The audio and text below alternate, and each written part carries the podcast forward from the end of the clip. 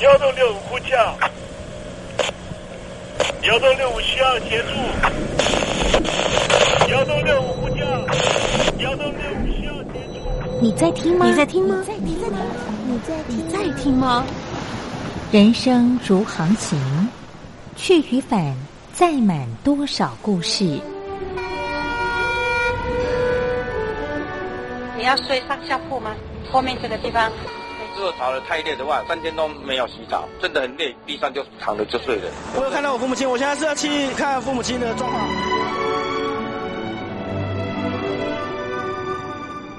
聆听故事湾，让每个故事找到属于自己的码头。我到了那儿以后，我们就往妈妈家去。我一到那边，就感觉我妈妈已经她能够活活下来都不容易。我知道，他没他没跟我讲，我也不敢问，好好苦。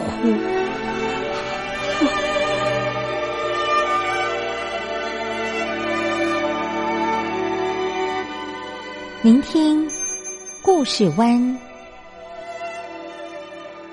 聆听故事湾。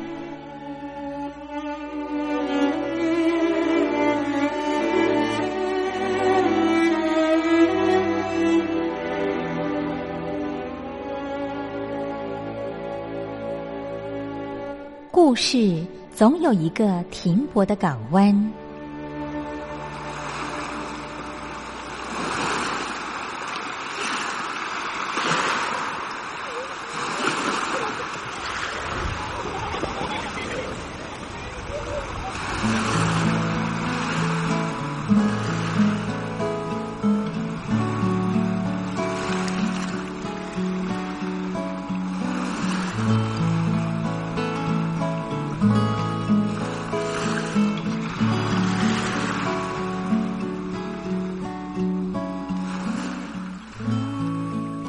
一二三四五六七七六五四三二一，大陆听众朋友您好，我是您的好朋友东山林，在台北问候您。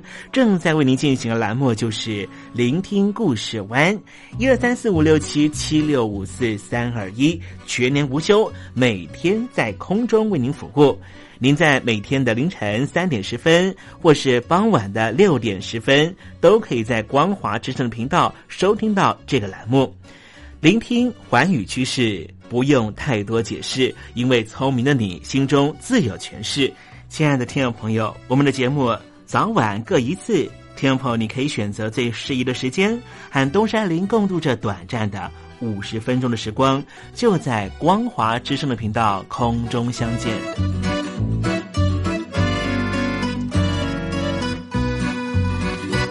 听众朋友，收听、聆听故事湾东山林的节目，到底能够听到什么样的内容呢？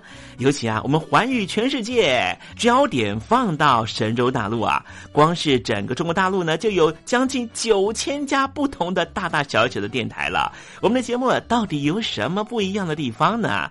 嗯，让东山林自吹自擂一下吧啊。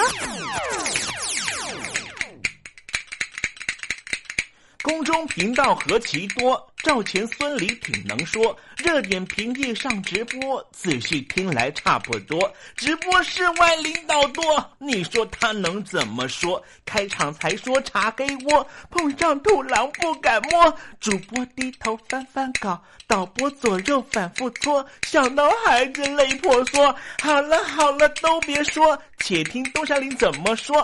东山林不是红太狼，也不是那喜羊羊，亲亲海上一叶舟，才能自在自在说。客官呐、你拉把椅子随便坐，袒胸露背床上卧，怎么自在怎么做，就当这是自己家，自己家。睁大眼睛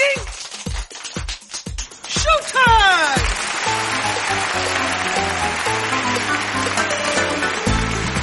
听众朋友，你好，我是你的好朋友东山林，在台北问候您。正在为您进行的栏目就是《聆听故事湾》啦。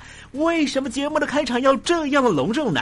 因为在凌晨三点钟的时候才进行我们的节目啊。听众朋友可能正在打瞌睡之中，或是呢在睡梦之中，所以呢要赶快把听众朋友呢让那瞌睡虫踢到九霄云外啦。听众朋友，今天的节目非常的精彩，千万不要错过了。那么精彩的内容到底包含了什么呢？赶快让东山林为您报告。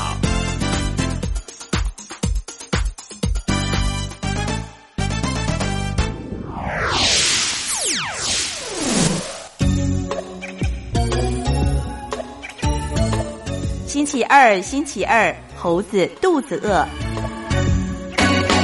前天啊，我接到一个哦，来自于澳洲的朋友的私讯啊，啊，这个朋友呢，搞不好呢，听众朋友呢还知道他是谁呢啊，他曾经呢在我们电台做过节目，也是东山林的啊大学的学长了啊。他跟我说呢，他最近呢在学校里面啊啊，他是服务于这个澳洲的大学啊。他说在学校里面呢，突然之间啊，哦。很热闹，我问他说为什么很热闹呢？他说啊，呃，这个香港的这个反送中的运动啊，呃，使得这样的一个啊呃讨论的事情呢，也在他们澳洲的学校里面呢，呃，讨论的非常的热了啊。所以很多香港的朋友呢，哎，就在学校里面呢，哦，这个啊进行抗议啦，或是声援啊香港的他们的兄弟姐妹们嘛啊。啊，确实啦，大学环境呢，一定是一个啊多元的空间，各式的声音都给予充分的尊重啊。而他也说呢，一开始呢是香港的朋友啊啊，在校园里面呢自发性的组织了一些运动，可是呢，在周遭的突然之间啊，就冒出了一大堆哦哦，来自于中国大陆的朋友呢啊，可能是或踹啊，会或踢啊，就是攻击这些香港的朋友。我就问了啊，我这个学长啦，也是以前我们电台的主持人，说，哎，那现场呢有没有一些呃保安呢去制止？他说有啊，学校的这些警卫呢就赶快呢制止着这些中国同同学呢攻击这些香港的朋友啊，因为香港的朋友呢，他们呢在这个澳洲的学校里面做抗议，也没有任何的啊暴力的行为啊，也就是很和平的静坐在那里，拿着标语或者口号而已啊。然后呢，啊，我这学长呢跟我讲哈，他说呢，哎，前天又更不一样了。我说怎么不一样哈？他说啊，不光是呢，哎，这个呃，香港的朋友呢，持续在学校里面静坐抗议，还包含了大量的中国留学生啊，也在学校里面拿着布条，到处在抗议，到处在示威。香港独立不可以啊！这些标语呢，哈，哎，在他们学校里面呢，完完全全的呈现啊！啊，我就问我学长说呢，那嗯，你看到这样的景象呢，呃，有没有什么样的心得跟想法了？他就跟我讲说，哦，有啊，他的最大的心得就是啊，澳洲果然是一个自由民主的大灯塔，要不是因为在澳洲的话。中国的同学怎么可能可以在学校里面拉着布条来抗议呢？这回头我们再来想想了哈。呃，在中国的朋友，在大陆的朋友啊，好像呢自己的权益呢受到了影响的时候，你如果呢希望能够有一些伸张权益的空间啊啊，似乎是比较压缩啊啊，比较没办法在啊我们在国内的呃街头上面看到这样的场景啊。要不是因为这些朋友呢去了澳洲啊进行留学的话，也不可能走上街头，走上学校里面呢来表达自己的诉求。求嘛，但是呢，我跟这个学长在讨论的时候哈，学长就说，呃，这是他的心得啦。可是呢，他也告诉我说，这些中国的同学呢，他们其实跟香港的同学啊啊走上学校的校园里面抗议的动机是不一样的。我说为什么会动机不一样呢？香港的朋友呢，他们呃在学校里面静坐，当然是希望呢啊这个他们的五个诉求能够在澳洲这边也得到呢哎澳洲的朋友的支持嘛，对不对？那他跟我说呢，他说但是中国的同学啊拉着横幅啊啊走上这个学校的街头啊。那不是自发的行为，那完全就是呢，呃，校里面的学生党部呢所支持的行动。我说哈，学校里面还有校园党部啊？我说你们这个澳洲大学怎么可以呃这么开放哈，让这个中国共产党啊也能够在学校里面有所谓的学生自治团体的党部呢？他说他没有说这样的一个呃什么什么学生党部啦，而是说每一个学生呢，他们大致呢也都是共青团的，或是甚至有党员的身份。那么现在他们来澳洲这边呢来留学，那么实际上呢家人呐、亲朋好友都还在中国。如果说呢学校的啊、这个地下组织要求他们呢要上街头抗议，而这些中国学生不愿意的话，那可能会危及到啊，他们肯定要返国工作啦，或是呢他们的家人啦，他们亲朋好友在中国那边的，不管是权益也好，利益也好。所以呢，我的学长跟我讲说呢，啊，虽然说表面上看起来啊，哎，都是这个示威行动，但是呢，从动机来讲，就可以知道谁是自动自发，而谁是被组织所驱动走上街头的一群抗议力量。今天我们在时政你懂得的环节里面，我们就来谈谈啊，国足政治之下呢。有时候人的性格是会被挤压的非常扭曲的。待会在时政你懂懂的环节里面，再跟听众朋友详尽的介绍哦。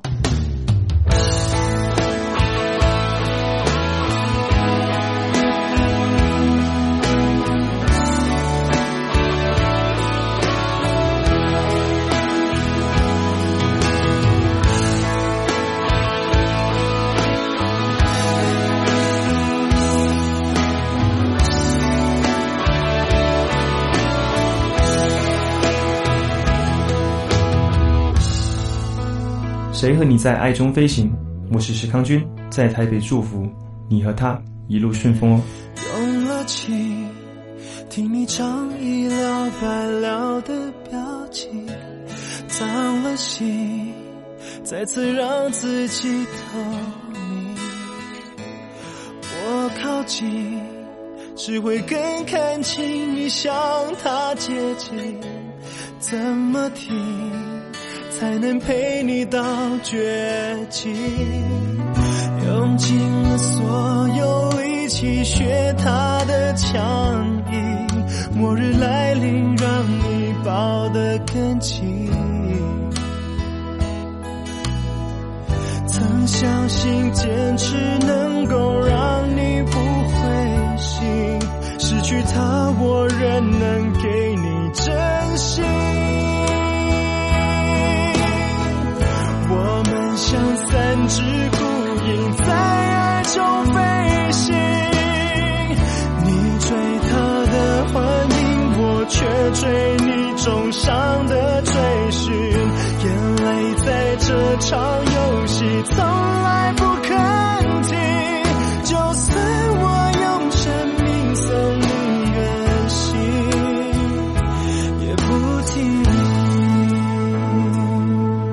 不论你现在离我有多远，只要您收听东山林的节目，都能得到我来自台湾的问候。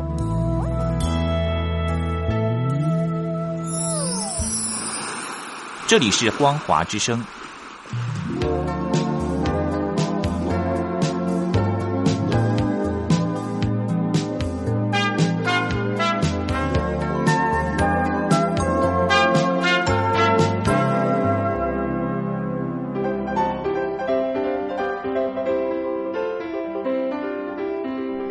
个人生活多好啊，干嘛结婚生子？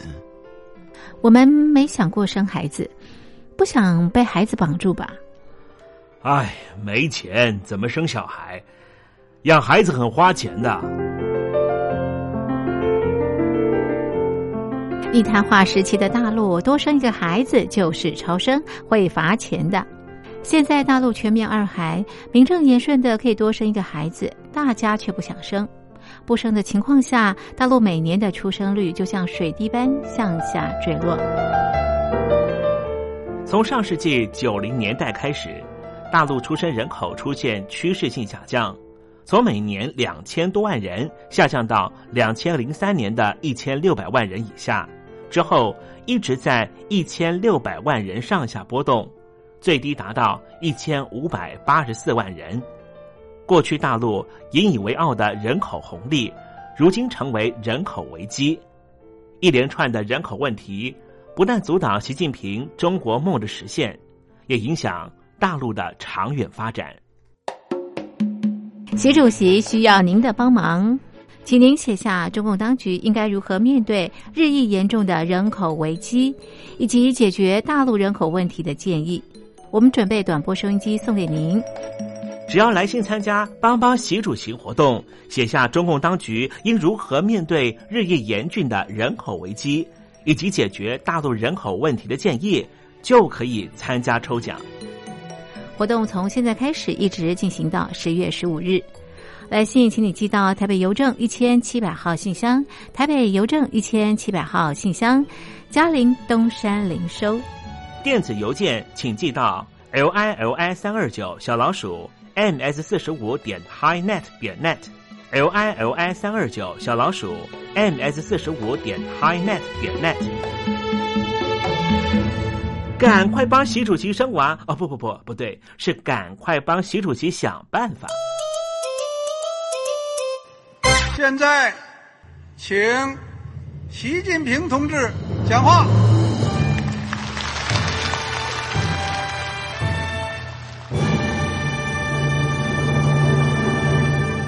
中国梦必须紧紧依靠人民来实现。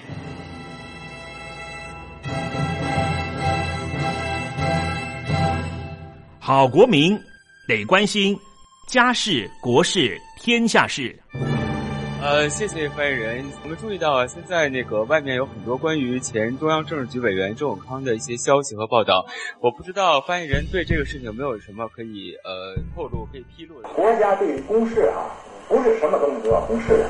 我只能回答成这样了，你懂的。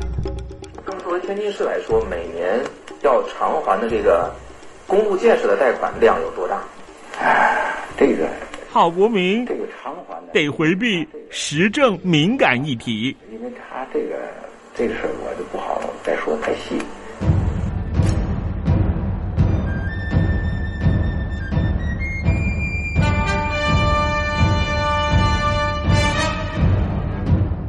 我们要坚持人民当家作主，坚持人民主体地位。任何官方不宜说太细，期望您体谅的话题，尽在实政，你懂的。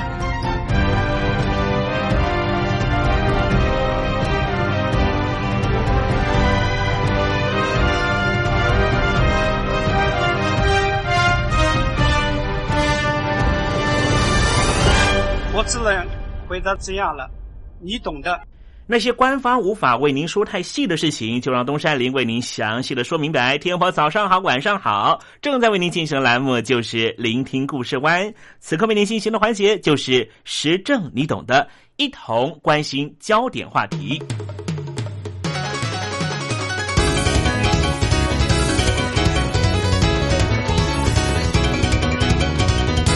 没有别的爱，这是一部电影。是赵薇在二零一六年导演拍摄的电影作品，由阿里影业投资拍摄。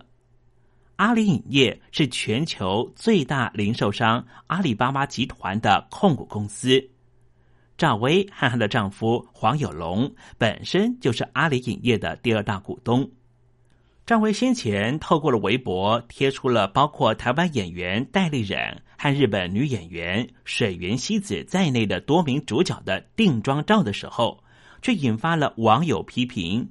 台湾演员戴丽忍曾经多次参与台湾的社会运动，可能是台独分子。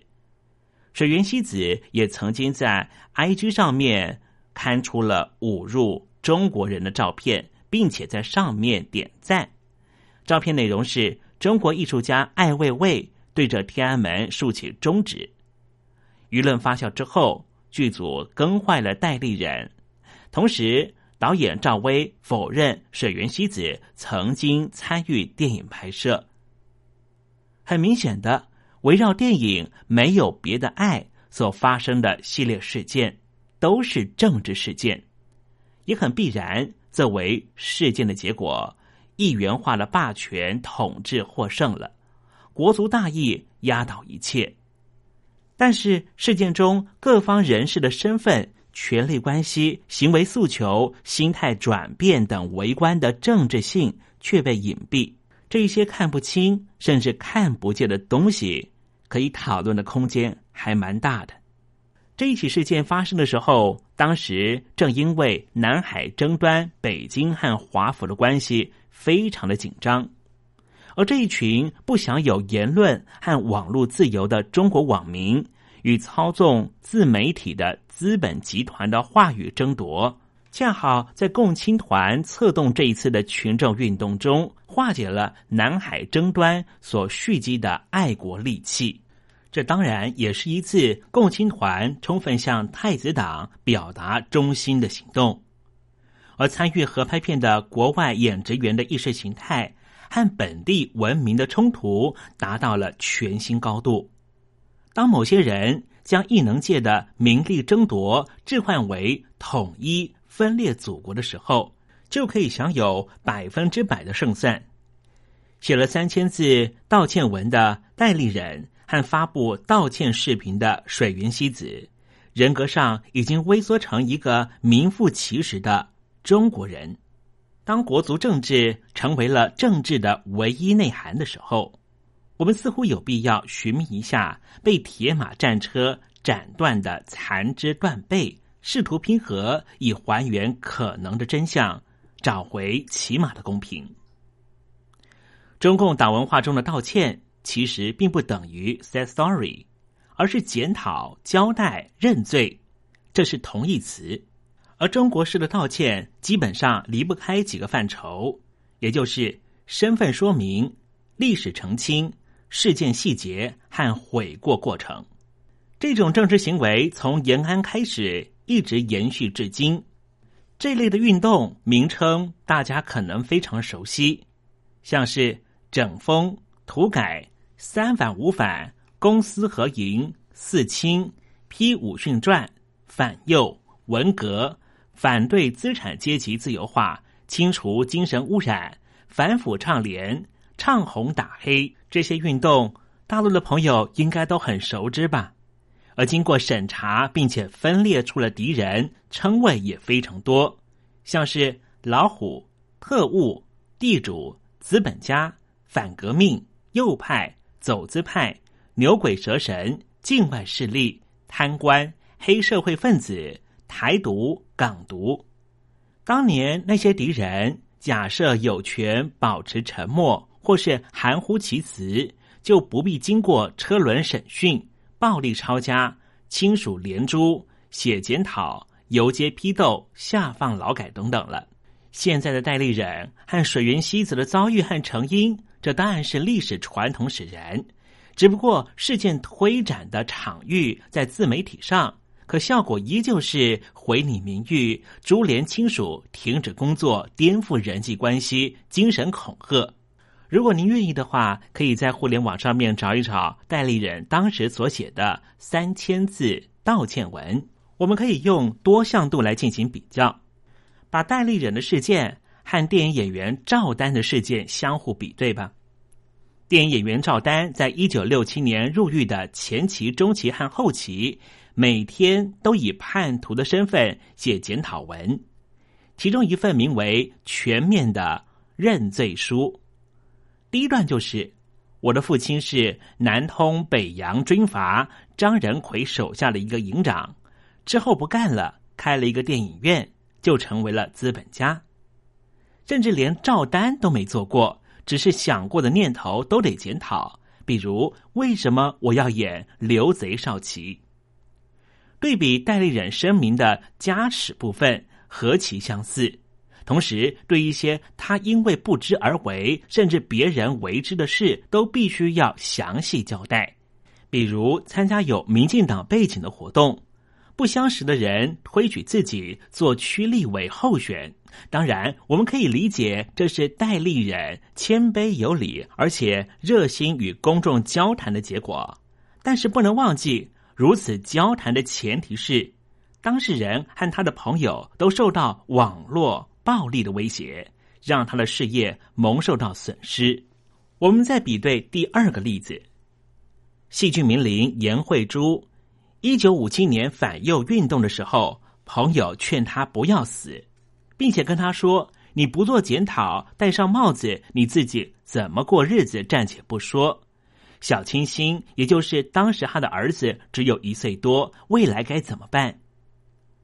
张颐和在《伶人往事》这本书里面写道：“所有的政治运动最典型的场面，就是参与者。”卷入者的相互攻击，彼此出卖，在攻击与被攻击之中，两败俱伤，彼此都是见相丑态。从这两起历史事件，我们比对出了两件重要的事情。第一点就是，每一位道歉者都是不自由的，都有一位亲人沦为强权的人质，朋友面临大困境。足以让戴立忍低头，更何况他的明星女友也被网络暴民给攻击。第二点就是，受害者和加害者之间的转换是非常轻易的。十五年前，赵薇为了某一家时装杂志拍了照片，所穿的服装酷似日本军旗，遭来抗议。尽管她连发了三次道歉声明，仍旧无法平息众怒。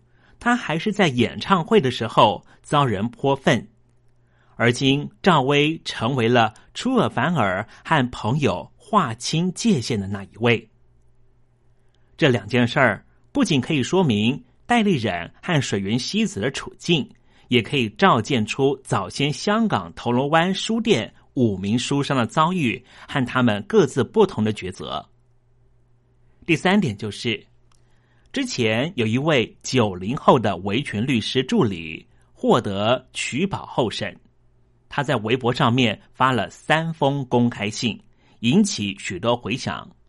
公开信的主要意思包括了：因为我太年轻，现在觉悟到了自己原来的工作是在协助境外机构批评中国法治，我对不起祖国，也感谢民警的帮忙。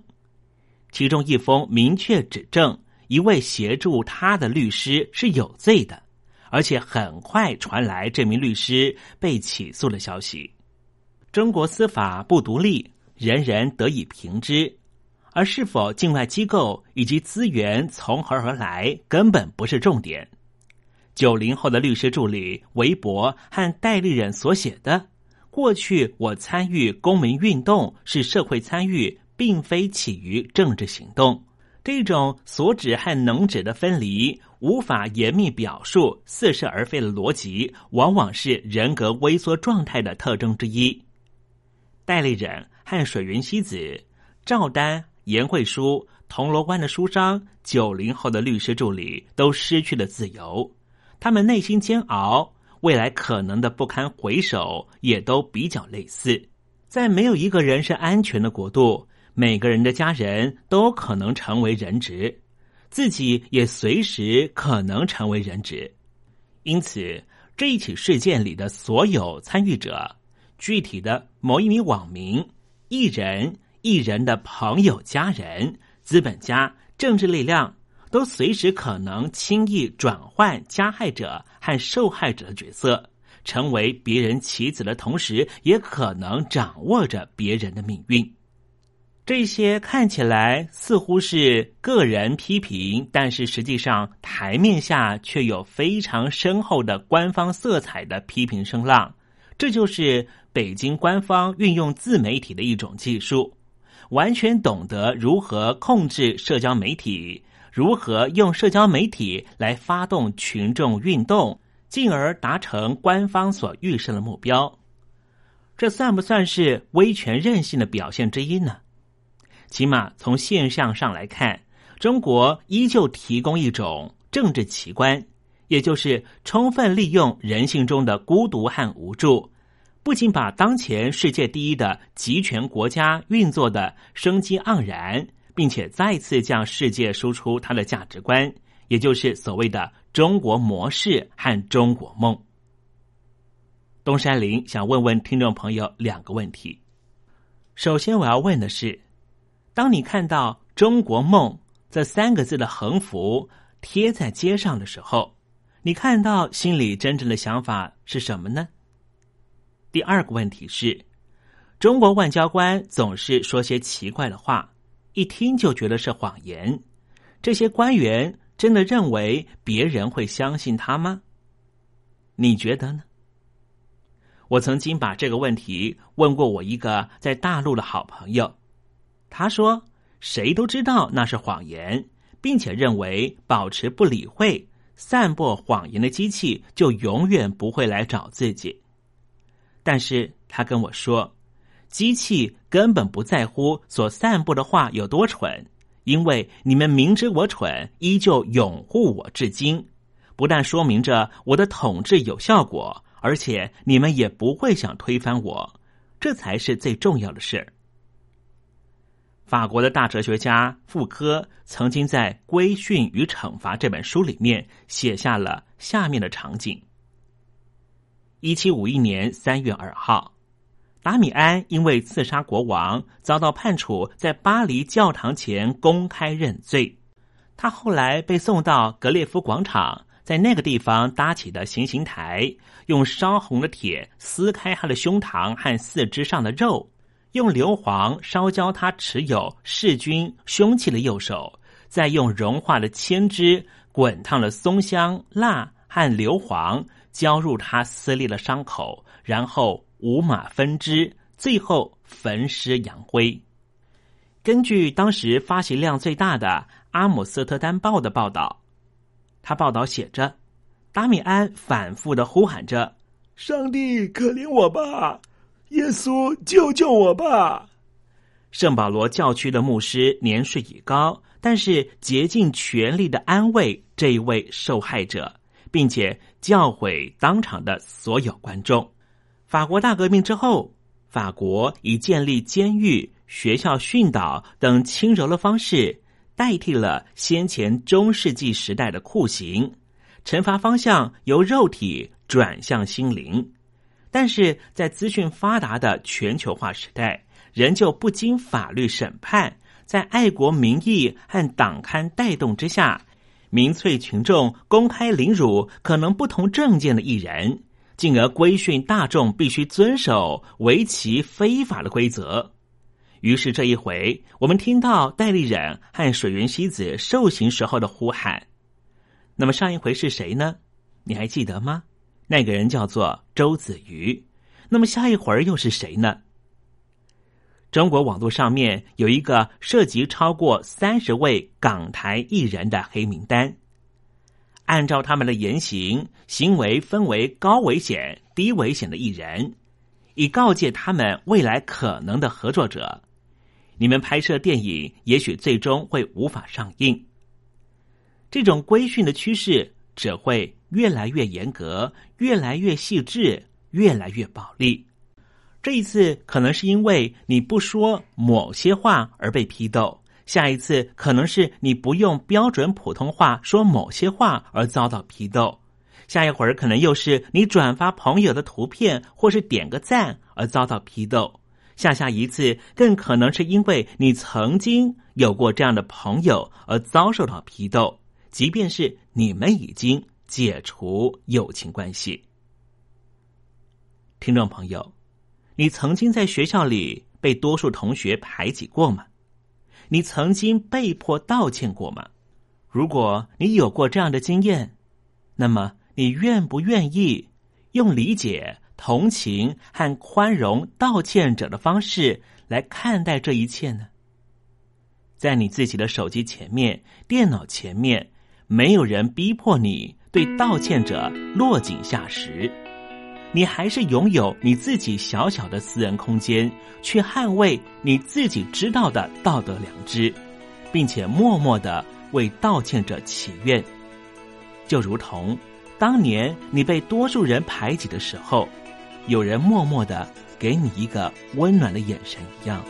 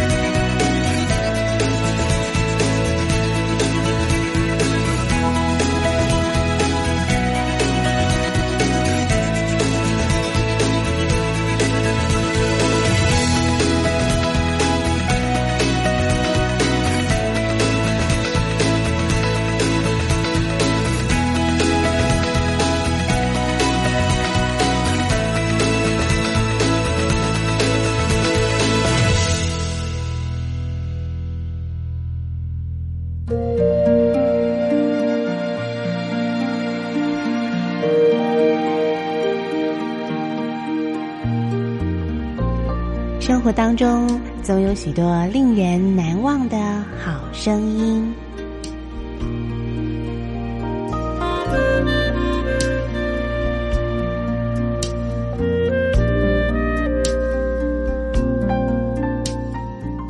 电台真心推荐，只想给你最好听的好声音。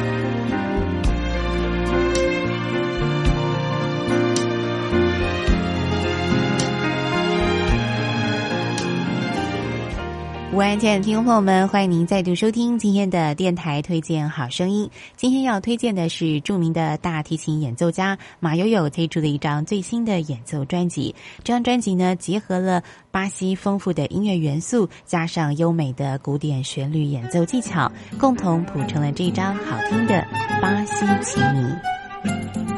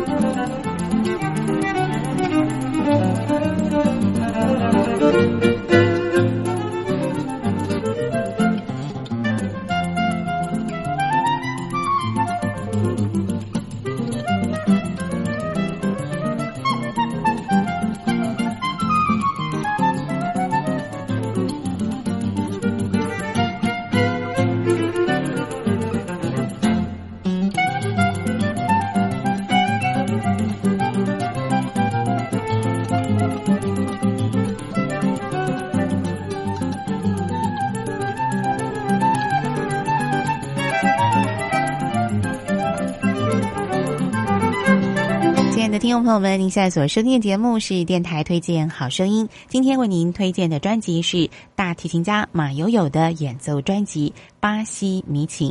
刚才呢，请欣赏的是专辑当中的一首轻快的曲子，叫做《一与零》。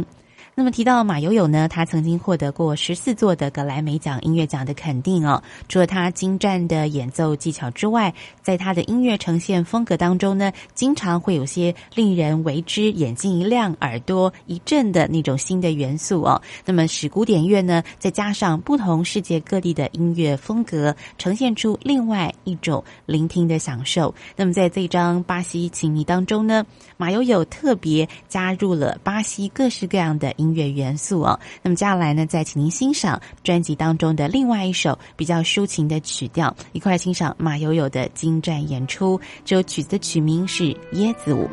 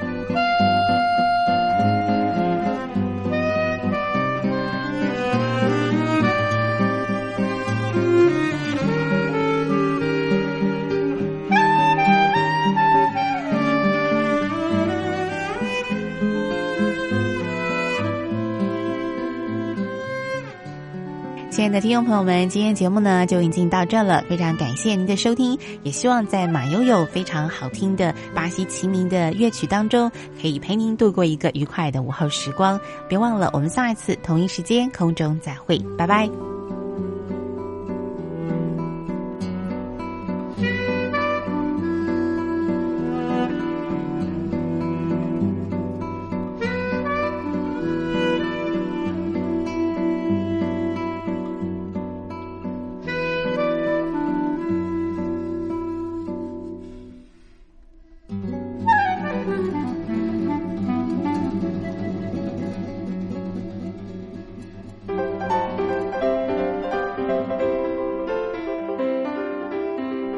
一个人生活多好啊，干嘛结婚生子？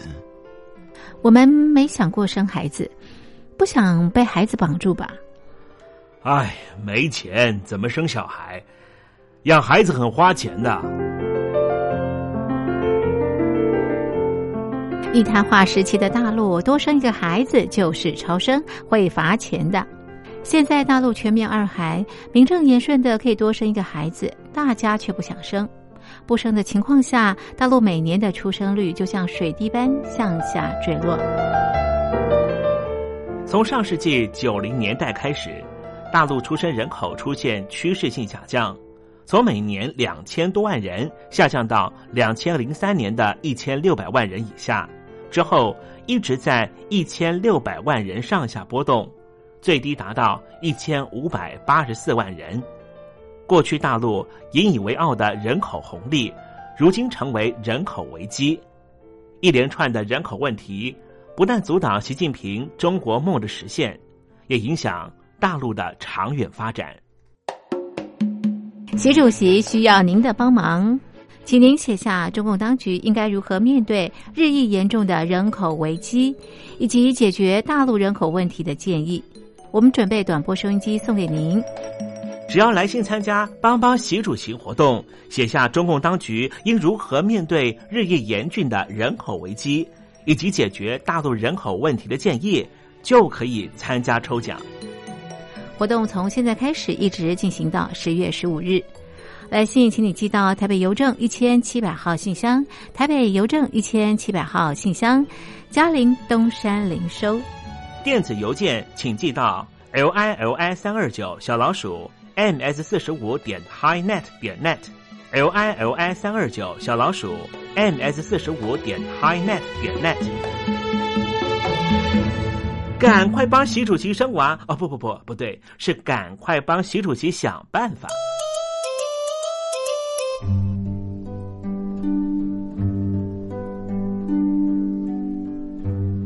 桃花潭水三千尺，不及汪伦送我情。听众朋友，大诗人李白告老还乡，云游四海，从繁华的长安城到安徽乡间的桃花潭。这首送给相见恨晚的朋友汪伦的诗，用词非常淳朴，但是情意深厚。东山林也狗尾续貂一下：台北城杜鹃盛开，不及听友一封短讯，写信给我吧。台北邮政幺七零零号信箱，台北邮政一七零零号信箱。我是东山林，东边的山里有只麒麟的东山林。祝您一切安好，明天再会。